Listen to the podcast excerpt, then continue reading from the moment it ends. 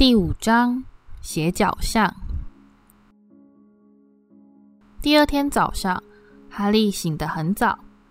他明知道天亮了，可还是紧闭着眼睛。这是一个梦。他坚定地告诉自己：“我梦到一个叫做海格的巨人来找我，叫我上一所巫师学校。等我张开眼睛，我就会回到家里的晚厨。”他耳边突然响起一阵响亮的敲打声，这是佩妮阿姨敲门的声音。哈利想着，一颗心沉了下来。他还是没有张开眼睛，那是个非常棒的梦呢。叩叩叩，好吧，哈利咕哝着，就起来了。他坐起来，海格的厚外套从他身上滑落下来。小屋里充满了阳光，暴风雨已然平息。海哥躺在被压垮的沙发上，呼呼大睡。一只猫头鹰正用爪子敲打窗户，它嘴里衔着一份报纸。哈利站起来，心里高兴得不得了，就好像身体里胀起一个大气球，感到浑身轻飘飘的。他直接走到窗前，用力推开窗户。猫头鹰立刻飞进来，把报纸丢到熟睡的海格身上。猫头鹰拍着翅膀降落到地板上，开始对海格的外套发动攻击。不要这样！哈利挥手想要把猫头鹰赶开，他凶恶地张开利喙对他示威，毫不顾忌地继续蹂躏那件外套。海格！哈利大声喊道。这里有一只猫头鹰，付钱给他。海格把头埋在沙发里，咕噜了一声：“什么？他要收送报费，在口袋里找找看。”海格的外套似乎全是由口袋拼凑而成：钥匙串、小弹丸、线圈、硬薄荷糖、茶袋。最后，哈利终于掏出一把古里古怪的硬币，给他五个纳特。海格睡意朦胧地说：“纳特，青铜色的小硬币。”哈利数了五个小青铜硬币。猫头鹰抬起一条腿，示意他把钱放进绑在腿上的一个小皮带，然后他就从敞开的窗口飞了出去。海格打了一个大哈欠，坐起来伸懒腰。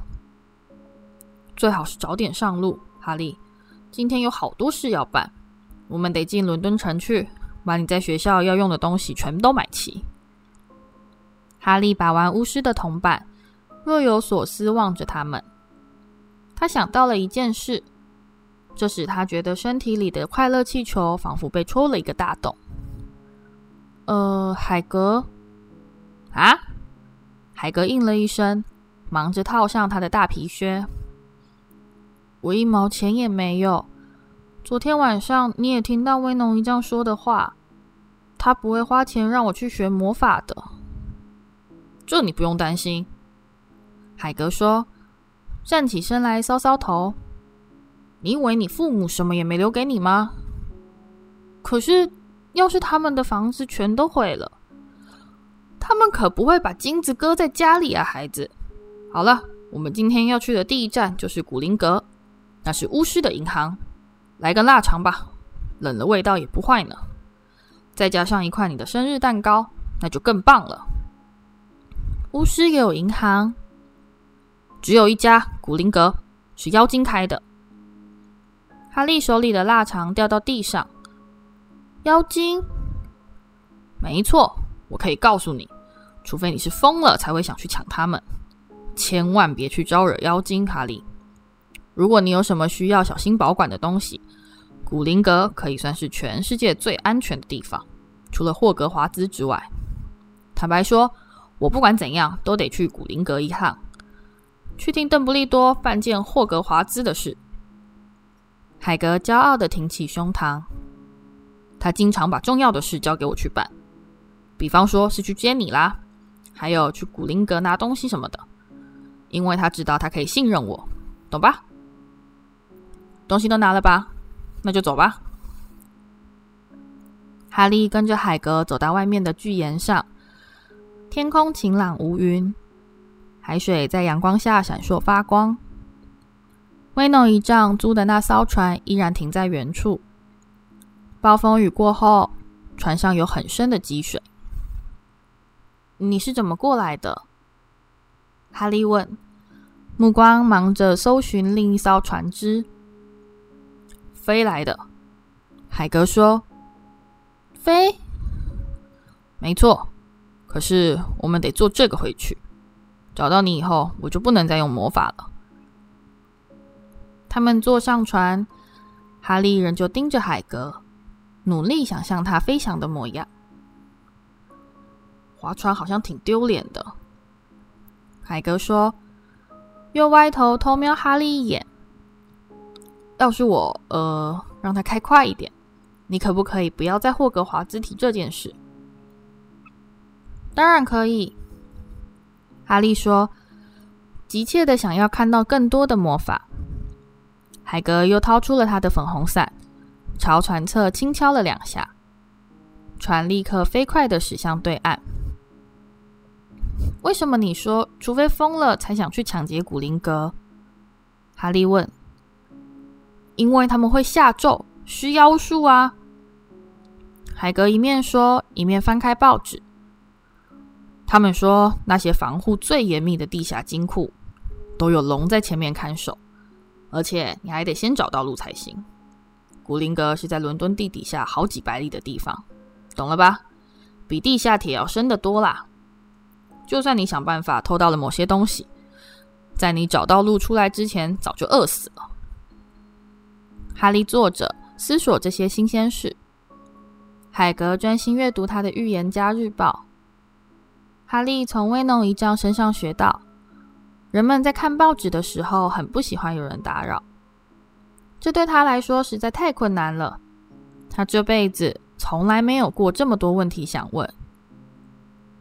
魔法部老是把事情弄得一团糟。海格翻了一句牢骚，顺手翻过报纸。还有魔法部啊！哈利还来不及阻止自己，问题就已冲口而出。当然啦。海格说：“他们想要请邓布利多当部长，这是一定的啦。可是他从来都不肯离开霍格华兹，所以这份差事就落到了老康尼留斯夫子身上。这家伙成事不足败事有余，老是把事情搞砸，所以他每天早上都派一大堆猫头鹰来烦邓布利多，要他提供意见。可是这个魔法部究竟是做什么的？”这个嘛，他们最主要的工作就是不要让麻瓜发现这个国家还有这么多巫师和女巫。为什么？为什么？我的天哪，哈利！这样麻瓜随便碰上一个小问题就会来烦我们，要我们用魔法替他们解决。不行，我们最好还是别去淌这浑水。此时，船身轻轻的撞上码头，海格卷起报纸。两人沿着石阶走上街道。两人穿越小城走向车站时，路上的人纷纷对海格投以注目礼。哈利不怪他们。海格不仅身体比一般人大上两倍，而且还老是大惊小怪地指着一些像是停车计费器之类稀松平常的东西，直着喉咙对哈利喊道：“你看到了吗，哈利？”原来这就是麻瓜想出来的怪玩意儿哈！海格，哈利说，气喘吁吁的跑着赶上巨人的脚步。你刚才不是说古灵阁有龙在看守？嗯，他们是这么说的。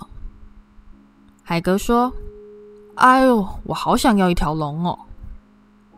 你想要一条龙？我从小就希望能养一条龙。”走这里。他们已到达车站，再过五分钟就有一班开往伦敦的火车。海格声称他不知道该怎么用麻瓜钱，便把钞票全都塞给哈利，让哈利去买车票。海格在火车上招来更多好奇的目光。他一个人占据两个座位，还熟练的编织起看起来像是淡黄色马戏团帐篷的东西。你的信还带在身上吧，哈利？他问。暂时停止编织，仔细计算针数。哈利从口袋掏出羊皮纸信封。很好，海格说，里面有一张必备物品清单。哈利摊开昨晚没注意到的第二张信纸，读着：霍格华兹魔法与巫术学院。制服，一年级新生将需要。一。三套素面工作袍，黑色。二，一顶白天戴的素面尖帽，黑色。三，一双防护用手套，龙皮或类似材质。四，一件冬天穿的斗篷，黑色，银扣银带。请特别注意，学生所有衣物都应缝上名牌。课本，所有学生都应准备下列用书。标准咒语初级，米兰达·郭西克著；魔法史，巴蒂达·巴沙特著；魔法理论，阿达伯·瓦林夫著；初学者的变形指南，艾莫瑞·斯维奇著；一千种神奇药草与蕈类，费利·斯波尔著；魔法药剂与药水，亚森尼·吉格尔著。怪兽与他们的产地，纽特·斯卡曼德著；黑暗力量自卫指南，昆丁·特林堡著。其他用具：一根魔杖，一个大斧，白蜡质，标准尺寸二，一组玻璃或是水晶的小药瓶，一副望远镜，一组黄铜天平。学生尚可携带一只猫头鹰、猫或是蟾蜍。在此特别提醒家长：一年级新生不得拥有自己的飞天扫帚。我们可以在伦敦把这些东西全买齐吗？哈利惊讶地问道。只要你知道门路就可以，海格说。哈利以前从来没到过伦敦，海格对要去的地方相当清楚。但他显然不习惯用正常的方法前往。先是卡在地下铁售票口动弹不得，接着又大发牢骚，抱怨车位子太挤，车子开得太慢。我真不知道这些麻瓜不会魔法，怎么有办法过日子？他沿着故障的电扶梯爬上一条商店林立的繁忙街道时，又忍不住的埋怨。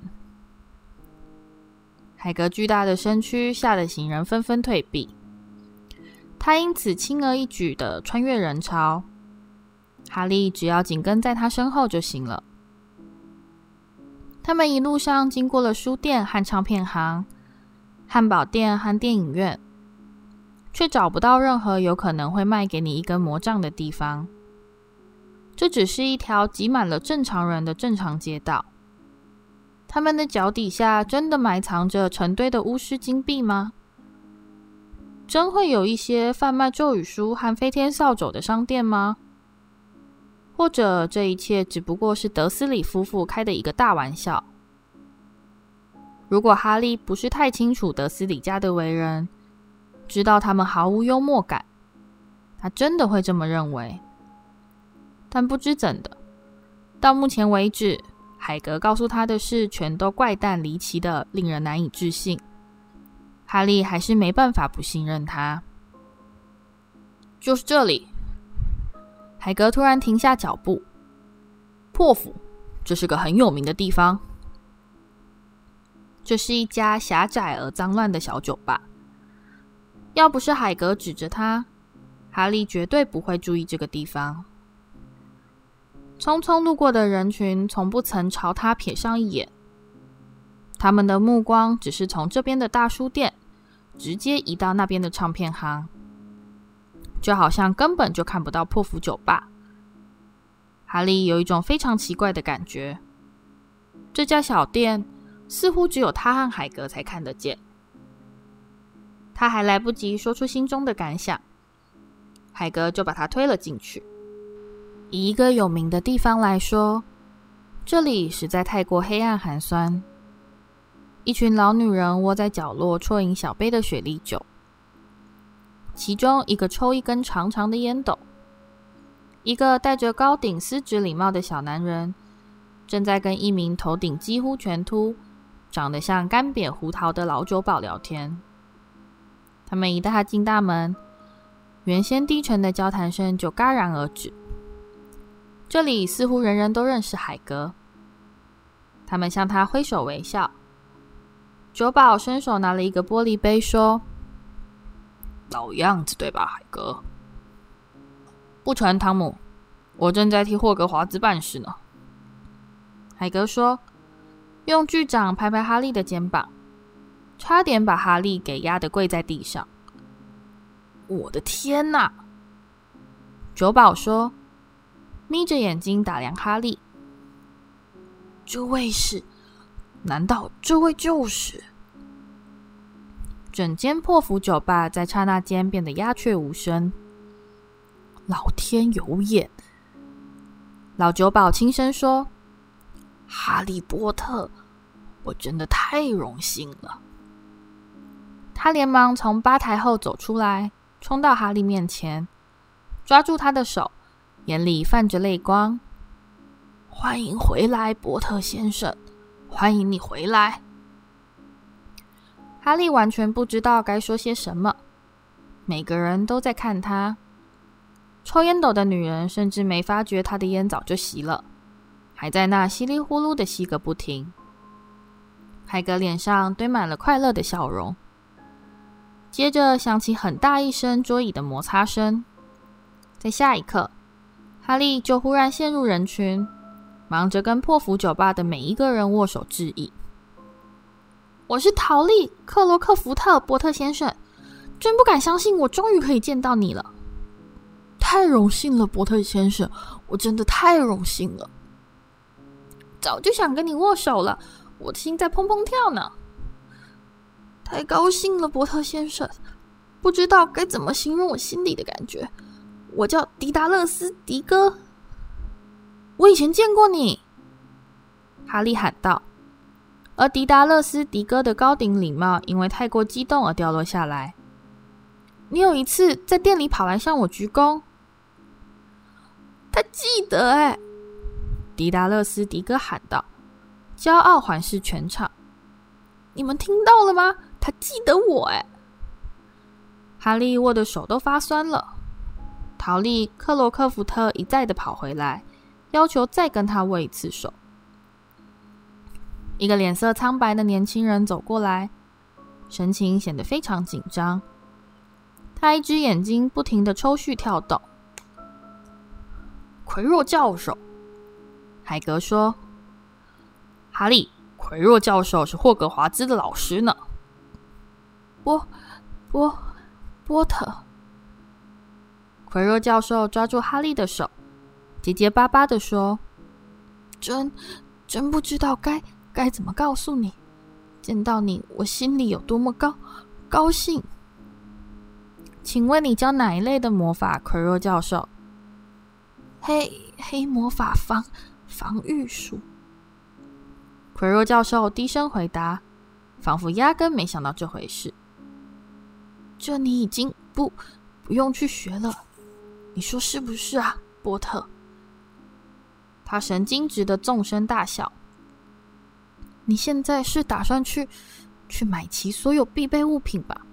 我我自己也得去买买一本关于吸吸血鬼的新书。似乎只要一想到这件事，就足以把他给吓得半死。其他人不会让奎若教授一个人独占哈利。哈利花了将近十分钟的时间，才好不容易摆脱他们。最后，海格的嗓音终于穿过喧哗的交谈声，传送到他耳中。现在得上路了，有好多东西要买呢。走吧，哈利。陶丽又跟哈利握了最后一次手，海格就领着他穿越吧台，踏进围墙环绕的小院子。这里除了一个垃圾桶和几株杂草，什么也没有。海格裂开嘴对哈利微笑：“我告诉过你的，是不是？我跟你说过你很有名，甚至连奎若教授看到你都忍不住发抖了。不过我得提醒你一声，他这个人动不动就会发抖。他一直都是这么紧张吗？哦，没错，可怜的家伙，头脑聪明的不得了。他在学校的时候情况还算正常。”他后来请了一年假，想要得到一些实际的经验。他们说他在黑森林遇到了吸血鬼，又跟一个丑老巫婆结下梁子，替自己惹上不少麻烦。在这之后，整个人就完全不一样了，怕学生，怕自己教的科目。对了，我的雨伞在哪儿？吸血鬼，老巫婆。哈利的思绪犹如野马般的尽情驰骋。这时，海格专心计算起垃圾桶上的砖块来，往上数三块，再往旁边数两块。他喃喃自语：“这就对了，退后一步，哈利。”他用雨伞尖往墙上轻轻敲了三下，他又敲又拍的那块砖头开始抖动，其实应该说是蠕动才对。在它的中心位置出现了一个小洞。洞口越变越大，没过多久，他们眼前就出现了一个宽大的、足以让海格穿越的拱道，通向一条蜿蜒向前，直到看不见的原石路。欢迎，海格说：“欢迎来到斜角上。”他裂开嘴巴，对满脸惊讶的哈利露出微笑。两人踏进拱道，哈利连忙侧过头一看。拱道迅速缩小，还原成坚硬的墙壁。阳光把附近商店前的一堆大斧照得闪闪发亮。门前的招牌上写着“斧，各种尺寸，铜、黄铜、白蜡、银，自动搅拌，可折叠。”没错，你得买一个。海格说：“不过我们可要先去把你的钱提出来才行。”哈利恨不得能多长四双眼睛。他左顾右盼，尽可能不要漏掉任何有趣的画面。商店，店门前的物品，正在购物的人，一个站在药店前的胖女人，在他们经过时摇着头说：“龙肝一样子卖十六西克，他们真是疯了。”从路边一家黑漆漆的商店里。传出一阵低沉柔和的呜呜声。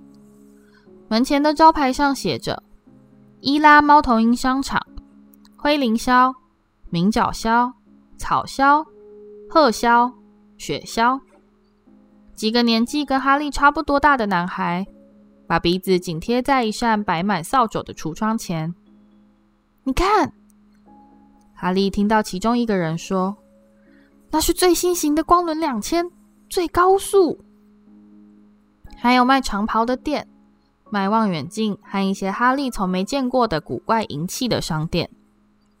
橱窗里摆满了一篓篓蝙蝠的脾脏和鳗鱼眼珠，堆成小山的符咒书、羽毛笔和羊皮纸卷、药瓶、月球仪。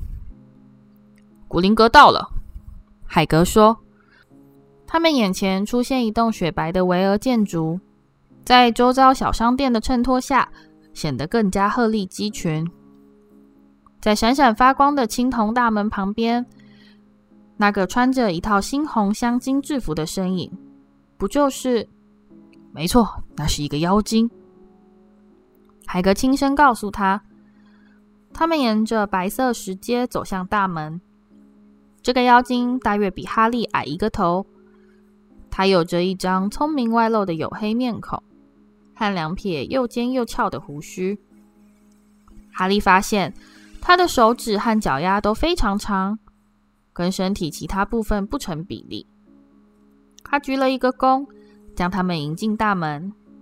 眼前又出现第二扇门，银色的面板上镌刻着这样的文字：“进来吧，陌生人。不过你得当心贪婪之罪招致的后果。那些想要不劳而获的傻瓜，必将遭受到最严厉的惩罚。如果你意图追求我们的地下金库，一份永不属于你的财富，窃贼啊，你已受到警告，当心招来宝藏之外的厄运。我说过了嘛，除非你疯了，才会想去抢劫这家银行。海格说。两个妖精弯腰行礼，恭请他们穿越银色大门，进到一个宽敞气派的大理石厅堂。这里大约有一百多名妖精，坐在一列长柜台后面的高凳上，忙着在大账本上涂涂写写，用黄铜天平称铜板，用镜石检验宝石。厅堂四周排列着数不清的门，分别通往不同的地方。有更多的妖精带着顾客在这些门里进进出出。海格和哈利走向柜台，走。海格对一个没在忙的妖精说：“我们要到哈利波特先生的保险库里去拿点钱。你有他的钥匙吗，先生？就在这吧。”海格应了一声，把口袋里的东西一股脑的全倒在柜台上。一不小心，将一把发霉的果饼干撒在妖精的账本上，妖精忍不住皱起鼻子。哈利望着右手边的妖精，他正忙着称一堆大的像发光煤炭的红宝石。找到了，海格终于开口说，举起一只小小的金钥匙。妖精紧盯着钥匙看了一会儿，应该没什么问题。而且我这还有一封邓布利多教授写的信。海格很了不起的宣告，并骄傲的挺起胸膛。这是关于七百一十三号地下金库的那个东西。妖精仔细阅读那封信，很好，他说，把信递回给海格。我找个人带你进这两个地下金库。拉环，拉环是另一个妖精。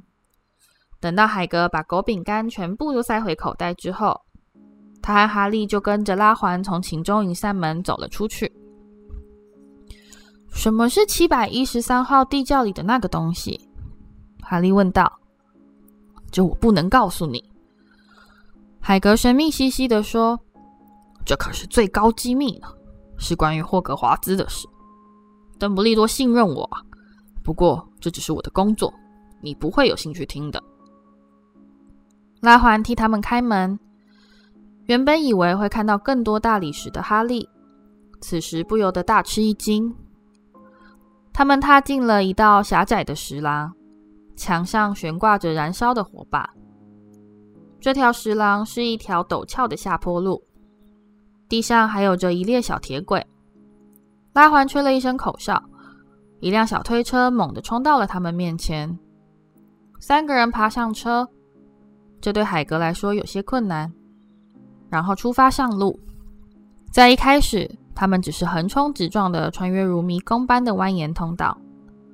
哈利试着认路：左边、右边、右边、左边、中间、右边、左边，根本就不可能记得住。那辆咔嗒咔嗒前进的小推车似乎自己会认路，因为拉环根本没费神去驾驶。呼啸而过的冷空气让哈利的双目感到阵阵刺痛，他还是努力睁大眼睛。在路途中，有一次，哈利似乎瞥见通道尽头冒出一团火光，他扭过身子，想要看看那里是不是有一条龙，已经来不及了。他们此时已往下冲向更深的地底，经过了一个上下全都长满钟乳石和石笋的地下湖泊。我从来就分不清。哈利在推车的叽嘎声中朝着海格喊道：“钟乳石和石笋究竟有什么不同？”“钟乳石是三个字啊。”海格说。“拜托，现在不要问我问题了，我觉得我快要吐出来了。”他的脸色发青。推车最后在通道墙边的一扇小门前停下来时，海格连忙爬出来。把整个身体靠着墙，才不至于双腿发软倒到地上。拉环打开门，从里面冒出许多绿色的浓雾。雾气消散之后，哈利不禁惊讶地屏住气息。里面是成堆的金币、银条，堆积如山的青铜纳特，全都是你的。海格微笑着说：“全都是哈利的，这实在是太不可思议了。德斯里夫妇不可能知道这些财产，否则早就在眨眼间全都占为己有。他们经常唠唠叨叨的抱怨，说收留哈利害他们多花了好多钱。”然而，自始至终，他一直拥有一笔属于自己的小小财富，深埋在伦敦的地底下。海格帮哈利把钱装进袋子里。金币是加龙，他详细解释：十七个银西可等于一个加龙，二十九个纳特等于一个西可，够简单了吧？可以了，这样够用一两个学期了。其余的放在这里替你保管。他转过来对拉环说。现在，请你带我去七百一十三号金库，顺便拜托那个车可不可以开慢一点？这种车只有一个速度。拉环说。他们继续深入地底，速度渐渐加快。当他们横冲直撞地绕过狭隘的转角，周遭的空气也变得越来越冰寒刺骨。在推车咔啦咔啦地越过一个地下峡谷时，哈利好奇地把半个身子探出车外，想要看清黑暗的谷底有着什么样的东西。海格咕哝一声，抓住他的后颈，硬把他给拖了回来。七百一十三号地下金库并没有钥匙孔。退后一步，拉环很了不起的说：“他用一根长手指温柔的抚摸大门，而门就这样在他手下融化了。”除了古灵阁的妖精，其他人要是这么做，就会被吸进门里，现在那里出不来喽。拉环说：“你们平均多久检查一次，看看有没有人被关在里面？”哈利问道。“大约是十年一次吧。”拉环说，脸上露出不怀好意的诡异笑容。在这个防护最严密的地下金库里。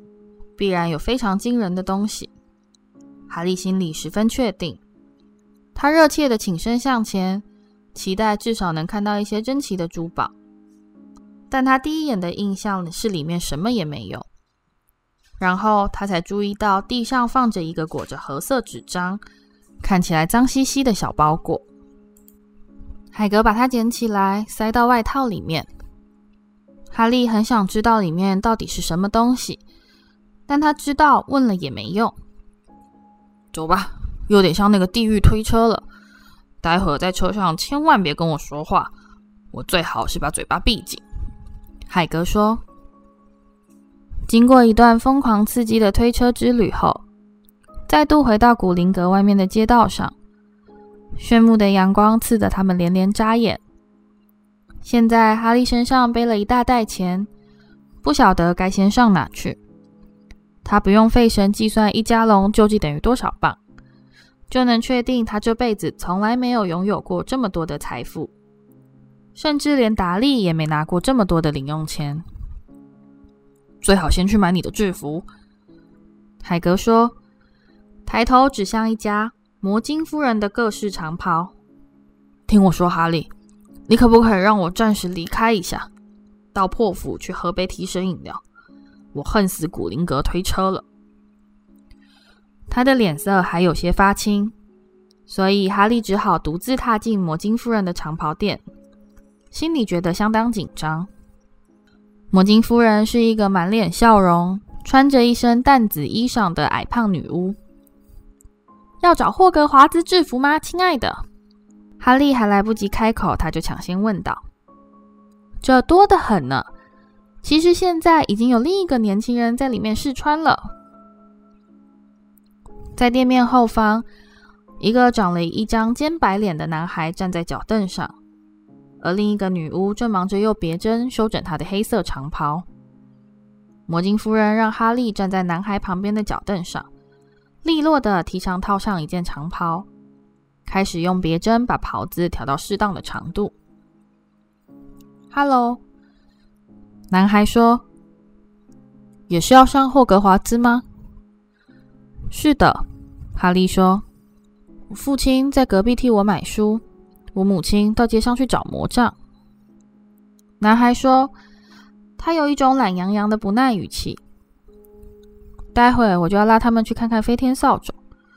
我真搞不懂为什么一年级的新生不能有自己的扫帚。我想我还是先逼我父亲替我买一把。反正我一定会找到方法把它偷渡进去。他让哈利立刻联想到达利。你有没有自己的扫帚？男孩继续跟他攀谈。没有。哈利说：“打过魁地奇吗？”“没有。”哈利答道。他根本不晓得这个魁地奇是什么玩意儿。我打过。我爸说，要是我没选上我们学院的代表队，那就丢脸丢到家了。而我必须说，我完全同意他的看法。你知道你会被分到哪个学院吗？不知道。哈利说。越来越觉得自己笨的要命。哦，在到学校以前，没有人真正知道会被分到哪里。不过，我晓得我一定会被分到史莱哲林。我们全家人都是那毕业的。要是被分到赫夫帕夫的话，我想我会干脆退学回家算了。你说是不是？嗯，哈利说，安安希望自己至少能说出一些比恩恩爱爱更有趣的话。哎呀，你看那个人。男孩突然喊了一声，抬头指向前面的窗户。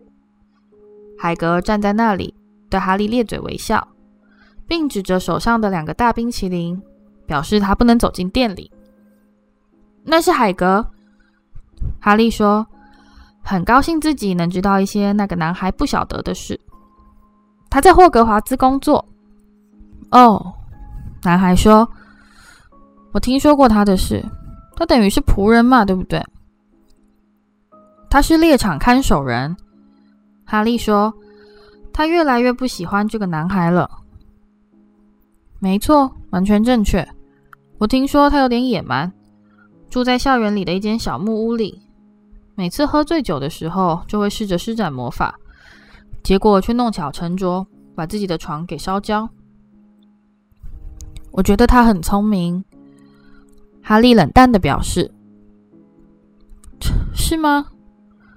男孩冷笑着说：“为什么是他陪你来？你的父母呢？”“他们死了。”哈利简短的回答。他并不想跟这个男孩讨论这个话题。“哦，真遗憾。”男孩说，但他的声音听起来却一点也不遗憾。“但他们该是我们的同类吧？对不对？”他们是女巫跟巫师，我想你应该是指这个吧？我真的觉得他们实在不应该那让那些，他们实在不应该让那些异类进来，你说是不是？他们跟我们就是不一样，他们从小就在一个不同的环境里长大，对我们的世界一点也不了解。想想看，他们有些人甚至在接到信之后，从来没听过世界上有霍格华兹这个学校。我觉得学校应该严格些，只收古老巫术家族出身的学生。对了，你究竟姓什么？哈利还来不及回答，魔镜夫人就说：“可以下来了，亲爱的。”很高兴能有借口不再跟男孩聊天的哈利，立刻从脚凳上跳了下来。好吧，那我们到霍格华兹再见了。那个懒洋洋的男孩说。哈利在舔海格买给他的冰淇淋、巧克力加覆盆子加碎坚果时，显得比往常安静许多。怎么啦？海格问道。没什么。哈利说谎。他们走进店里买羊皮纸和羽毛笔。哈利在这找到一瓶写字会变色的墨水，心情稍稍好了一些。踏出家门，哈利问。海格，什么是魁地奇？哎呀，我天哪，哈利！我老是忘记你有很多事情都不懂，居然连魁地奇是什么都不晓得。拜托你不要让我心情变得更坏。”哈利说。他把他在魔晶夫人店里碰到的那个苍白男孩的事告诉海格。他说：“麻瓜家的人根本就应不应该获准进入。你才不是什么麻瓜家的人呢！他要是知道你是谁的话，他的父母如果也是咱们巫师伙伴的话，他等于从小就是听你的名字长大的。你自己也见过破釜酒吧里的那些人。不管怎样，他的话根本就做的不准。”我认识一些最棒的巫师，全都是整个麻瓜家族里面唯一会魔法的人。看看你母亲吧，再看看她有一个什么样的姐姐。那魁地奇到底是什么东西？就是我们的运动，巫师的运动。它就像就像是麻瓜世界里面的足球一样，大家都喜欢魁地奇。所有人骑着扫帚在空中飞来飞去，有四个球。要解释它的规则还真是有点困难。那史莱哲林和赫夫帕夫又是什么意思？学院呢？霍格华兹一共有四个学院。大家都说霍夫帕夫专门出些不中用的笨蛋。可是，那我一定会被分到赫夫帕夫。哈利闷闷不乐地说：“宁愿进赫夫帕夫，也不要去史莱哲林。”海格沉下脸说。所有变坏的女巫或是巫师，全都是史莱哲林学院出来的。比方说，那个人就是其中一个。佛地，对不起，那个人也念过霍格华兹。很久很久以前，海格说，他们到一家叫做“华丽与无痕”的店里买哈利的课本。这里的书架上堆满了书，都顶到天花板了。其中有着像铺路石板一样巨大的平面书。像邮票一样袖珍的银壳小书，印着无数奇怪符号的书，和几本里面什么也没有的无字天书。就算是从来不看书的达利，到了这里也会发了疯似的想要把其中几本书给抢到手。海格用尽各种办法，最后几乎用拖的，才让哈利放下一本叫做《诅咒与反诅咒》。用最新复重术捉弄你的朋友和蛊惑你的敌人，掉头发、裹酱腿、绑舌头和其他更多更多的花招的书，作者是温迪克·温瑞迪安。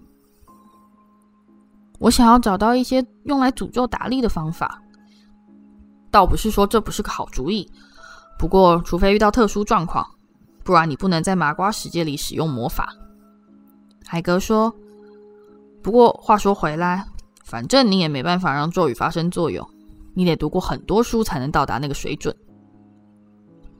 海格也不让哈利买下一个坚固的金斧，单子上说是要买白蜡的，但他们买了一组用来称药材的漂亮天平和一个折叠式的黄铜望远镜。然后他们走进一家药房，这里有一股像是臭蛋和腐烂包心菜的恶心气味。它的迷人处却足以弥补这个缺点。地板上放着一桶桶黏糊糊的怪东西，墙壁上排列着许多装满药草、干球根和鲜艳粉末的罐子，天花板上悬挂着成捆的羽毛，一串串尖牙和毛发纠结的兽爪。海格请柜台后的男人替哈利抓一些基本药材，哈利自己则兴致勃勃地观赏二十一加龙一根的独角兽脚。和小而闪亮的黑甲虫眼珠子，五纳特一勺。踏出药房之后，海格又看了一次哈利的单子。现在只剩下你的魔杖还没买。哦，对了，我还没送你生日礼物呢。哈利感到自己的脸变红了。你不用，我知道我不用。我告诉你，我要送你一只动物哦，不要蟾蜍。蟾蜍在好几年前就已经退流行了。人家会笑你的。我也不喜欢猫，他们老是让我打喷嚏。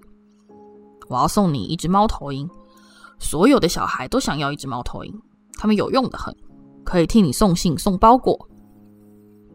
二十分钟之后，他们踏出那间黑漆漆、充满了窸窣骨刺身和宝石般闪亮眼珠的伊拉猫头鹰商场。哈利现在手上提着一个大鸟笼。里面有一只美丽的雪鸮，现在正把头埋在翅膀里熟睡。他结结巴巴的再三道谢，听起来简直就像是奎若教授在说话。别放在心上。海格的声音有些粗哑。我想你不可能从德斯里夫妇那收到什么礼物。现在只剩下奥利凡德了，只有这里才有卖魔杖。奥利凡德，你一定会买到一根最棒的魔杖。一根魔杖，这才是哈利真正最期待的东西。最后一家店又小又简陋，门上有一排斑驳脱落的金字：“奥利凡德，优良魔杖制造商。”创立自西元前三八二年，在那灰尘密布的橱窗中，一根魔杖孤零零地躺在一个褪色的紫色垫子上。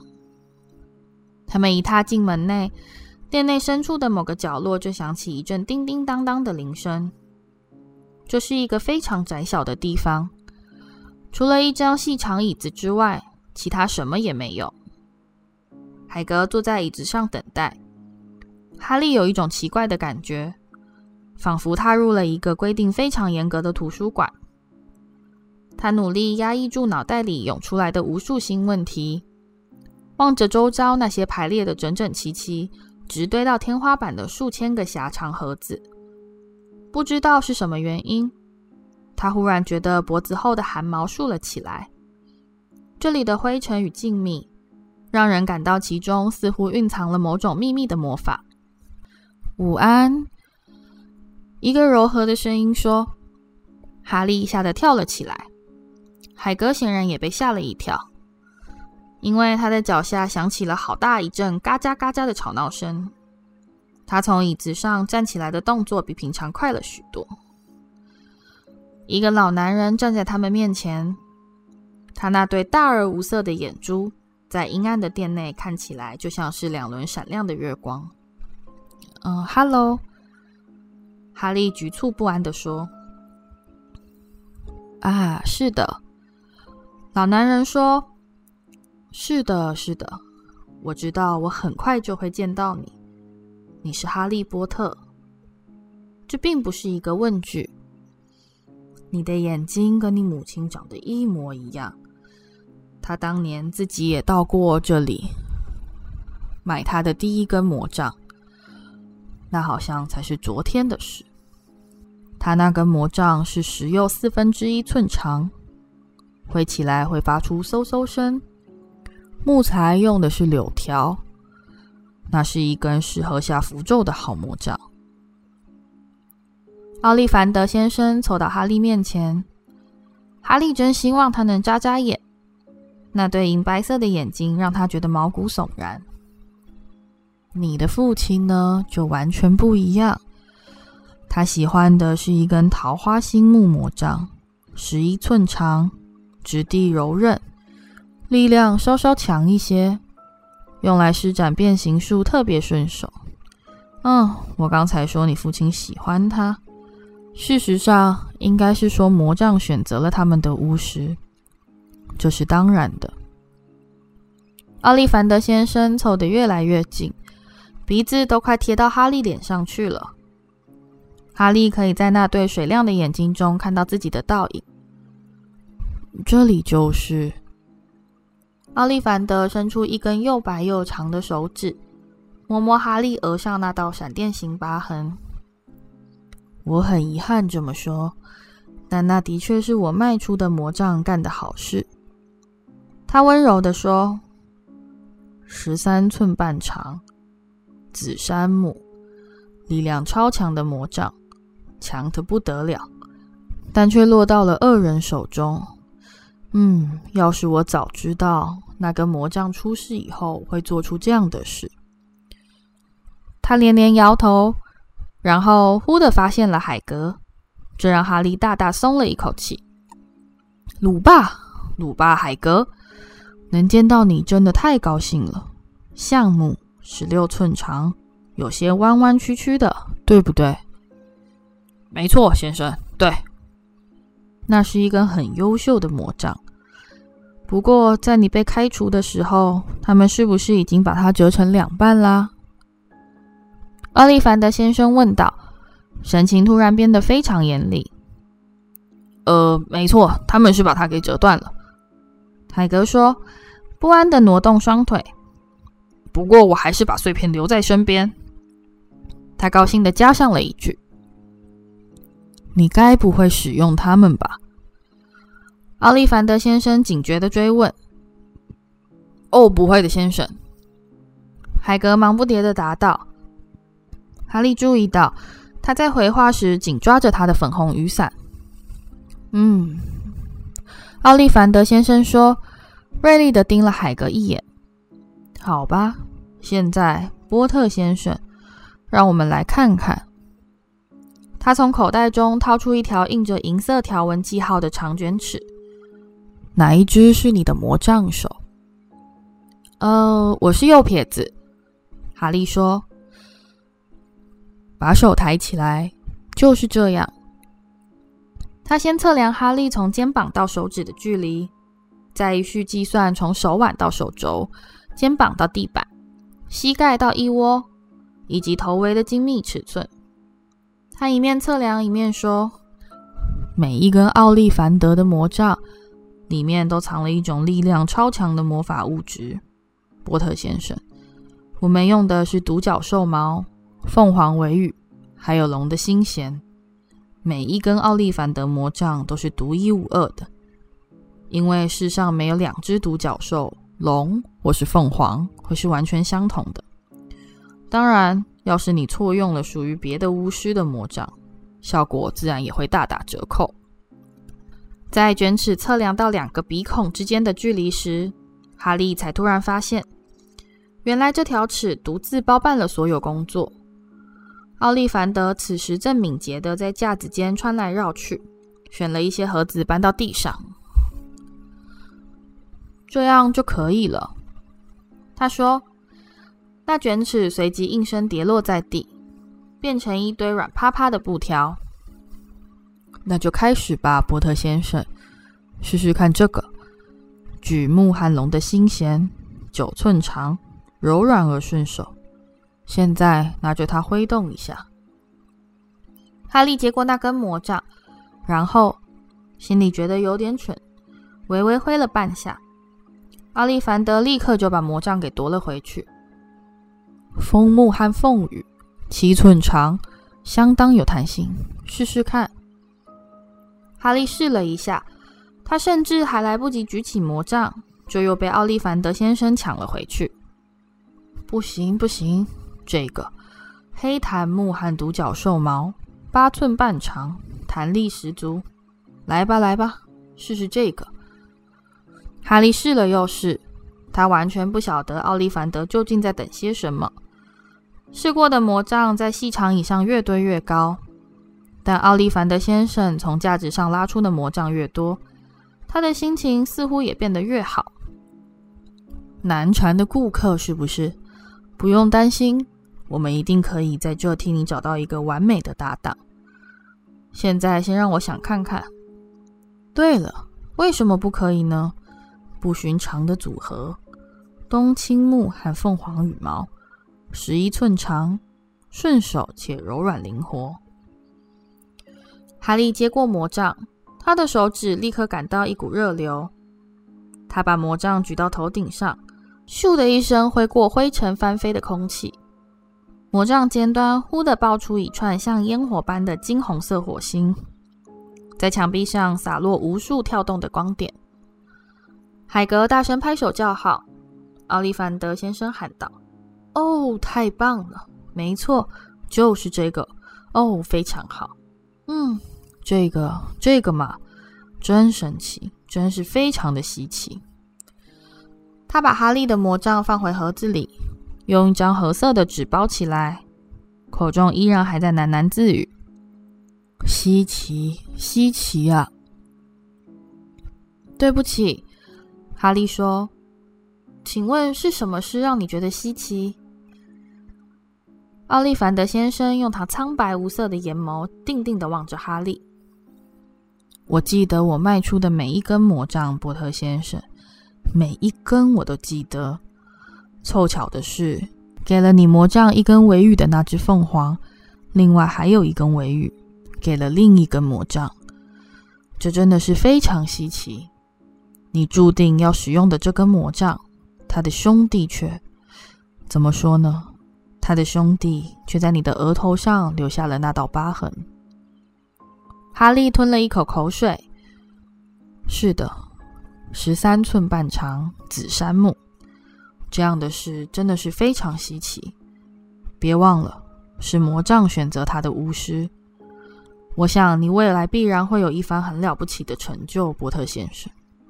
不管怎么说，那个我们不能说出名字的人，的确是做了些很了不起的事，虽然可怕，但还是相当了不起。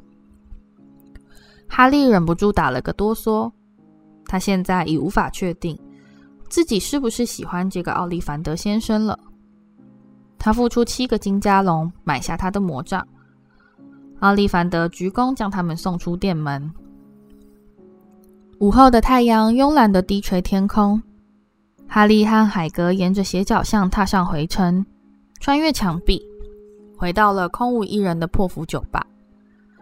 在这段旅途中，哈利显得异常沉默。他甚至没注意到，地下铁中有许多人在对他们两个指指点点。两人大包小包地拎着一大堆形状怪异的包裹。哈利腿上还躺了一只熟睡的雪橇。他们登上另一道电扶梯，踏进了派丁顿车站。哈利一直到海格伸手拍他的肩膀时，才猛然惊觉自己是在什么地方。在出发之前，还有时间先吃点东西。他说：“他替哈利买了一个汉堡。”两人坐在塑胶座椅上，张口大嚼。哈利不停地四处张望。不知道为了什么，这所有的东西看起来都显得非常奇怪。你没事吧，哈利？怎么都不吭声了呢？海格说。哈利不确定是否能把现在的感觉解释清楚。他刚过了一个这辈子最棒的生日。然而，他嚼着汉堡，试图寻找适当的字眼。大家都觉得我很特别。他终于开口说。破釜酒吧里的那些人，奎若教授、奥利凡德先生，可是我根本就完全不懂魔法。他们怎么能期待我会有什么了不起的成就呢？我很有名，可是那些让我出名的事情，我甚至连一点都不记得。我也不晓得在佛地……哦，对不起，我是说，在我父母亲出事的那天晚上，究竟发生了什么事情。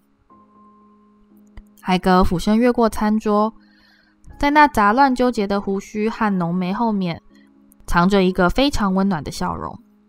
你别担心，哈利，你很快就会学会的。在霍格华兹，所有人都是从最基本开始学起，你不会跟不上的。只要做你自己就行了。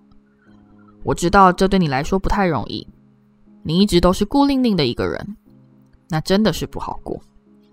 不过你在霍格华兹一定会过得很愉快的，我自己就是这样。事实上，我现在还是一样。海格送哈利坐上那班可以将他带回德斯里家的火车，然后递给他一个信封。这是你到霍格华兹的车票，他说，时间是九月一号，在王十字车站，全都写在车票上了。